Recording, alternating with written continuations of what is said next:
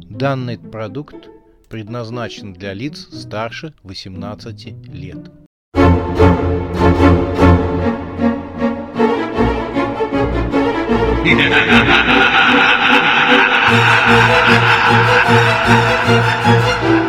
Пощекочи, нервишки.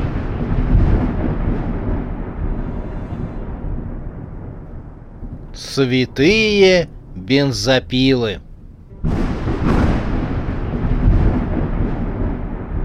Силиконовая смерть. Кровавые цвета уходящего солнца просачивались сквозь плотные темные грозовые тучи. Они клубились над старинным кладбищем.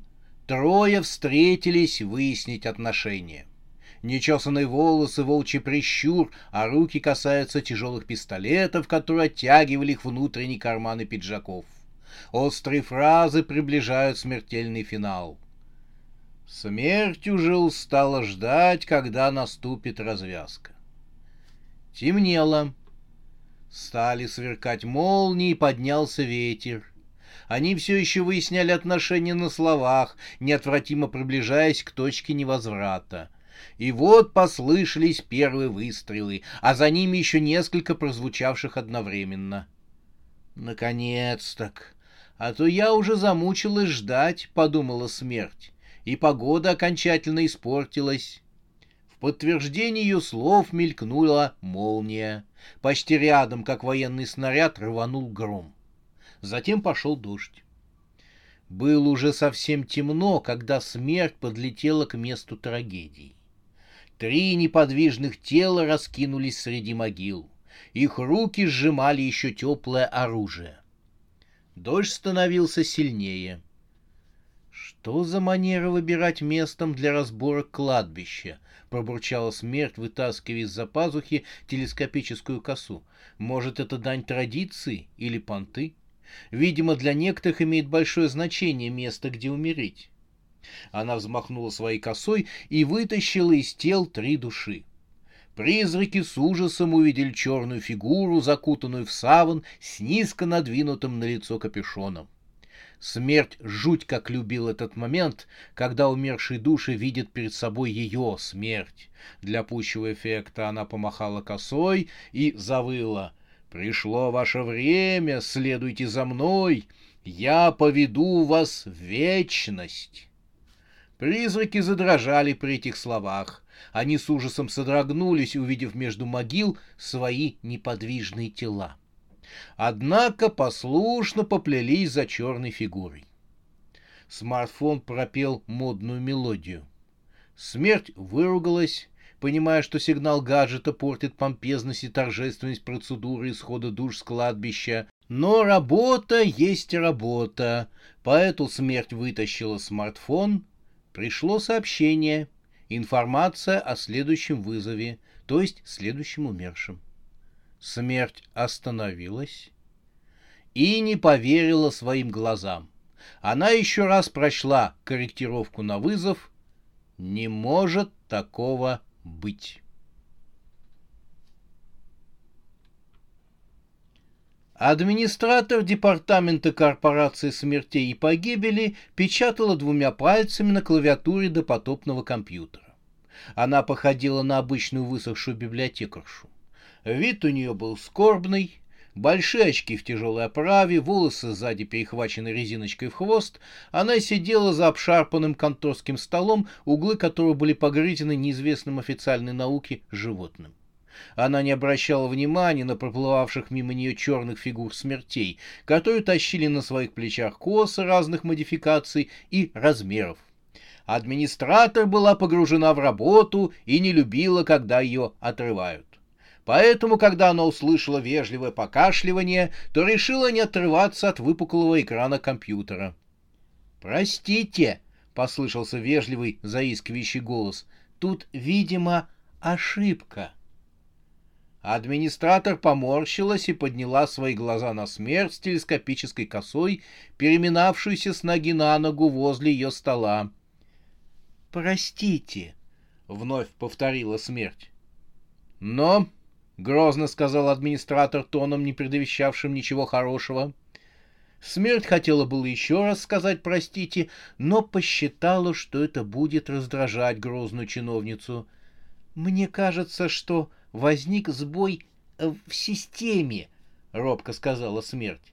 «Мне пришла информация на вызов. Очень странный вызов».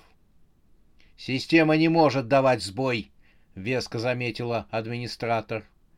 Смерть вытащила смартфон, украшенный готическим орнаментом и картинками пляски смерти, и продемонстрировала сообщение. «Посмотрите сами. Это же абсурд», — сказала она. «Не может быть», — сказал администратор, даже не взглянув на экран. «Выполняйте свою работу. Система не дает сбоев». Смерть насупилась. «Но вы даже не взглянули на сообщение», — дрогнувшим голосом сказала она. Лицо администратора превратилось в неподвижную маску.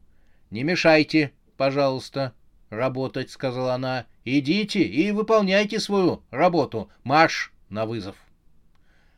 Смерти стало разом тоскливо.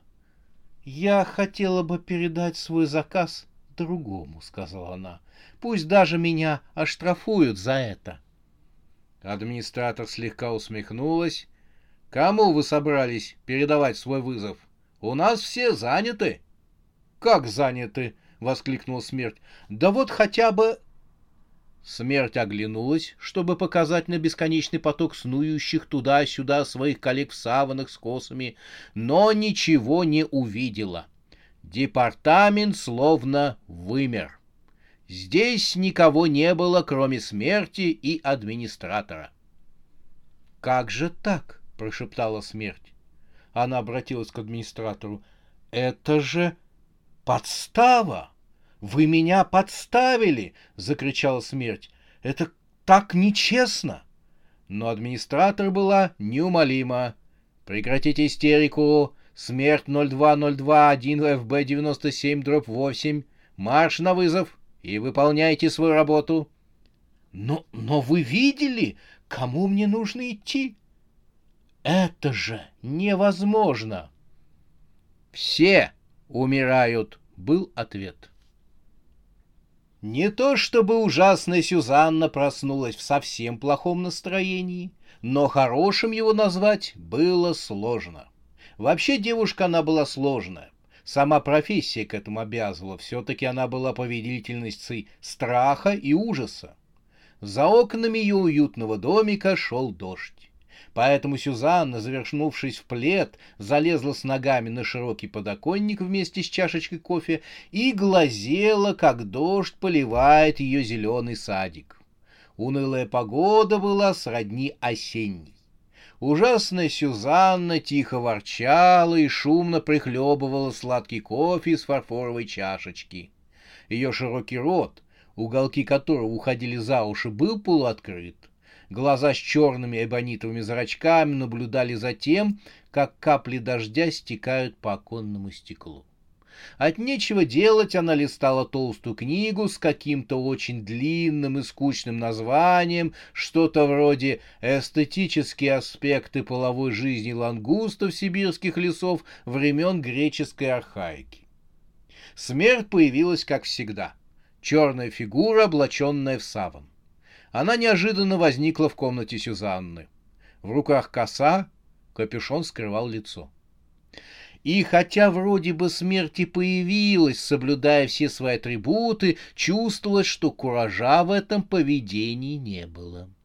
Смерть откашлялась, чего раньше никогда не делала, но собралась с духом и взмахнула косой. «Собирайся, ибо...» Начало речи смерти прервал хрипловатый голос ужасной Сюзанны.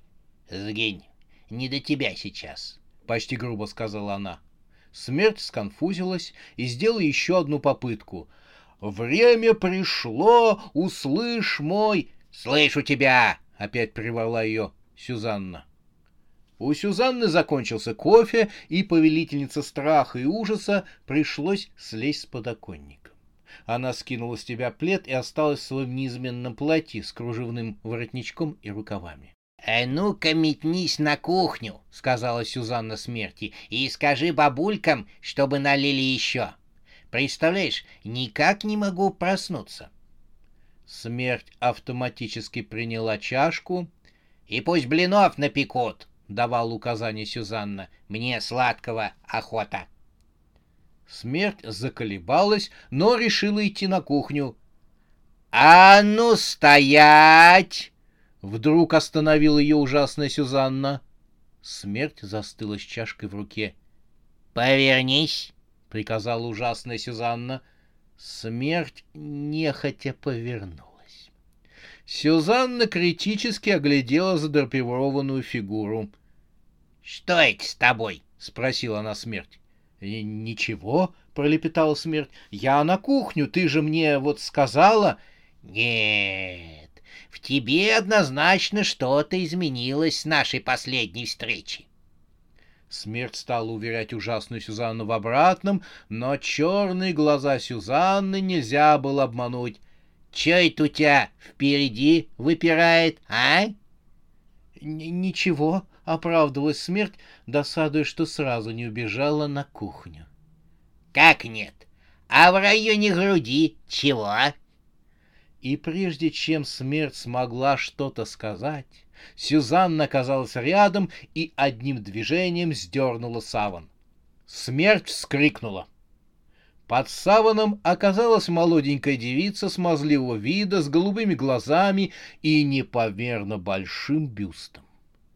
Рот Сюзанны растянулся так сильно, что, казалось, его уголки сойдутся на затылке девушки. Смерть залепетала.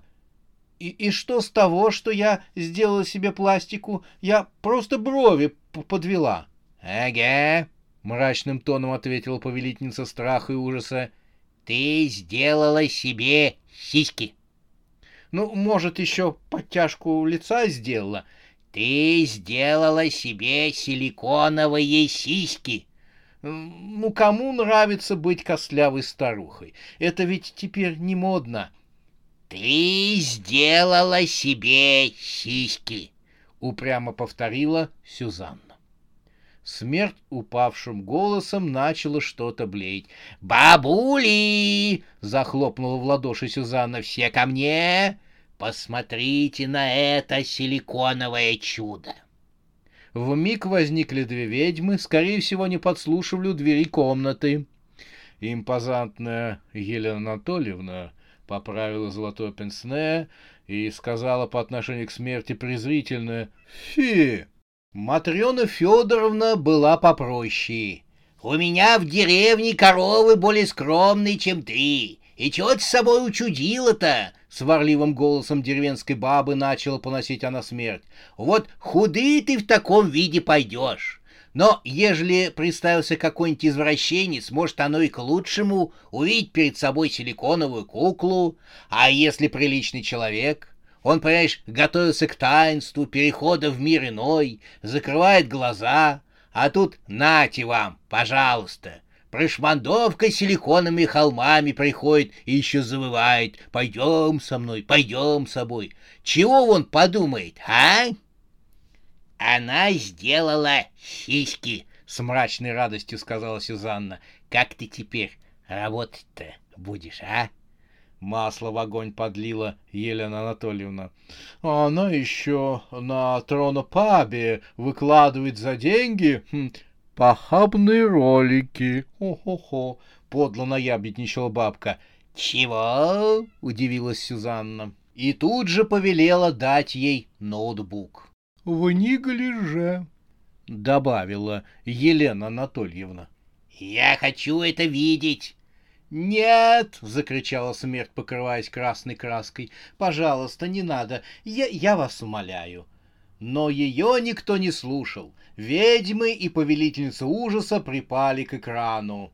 После пятиминутного просмотра видео, сопровождаемой стенаниями и вздохами, ужасно Сюзанна выдала заключение — Че за мерзость?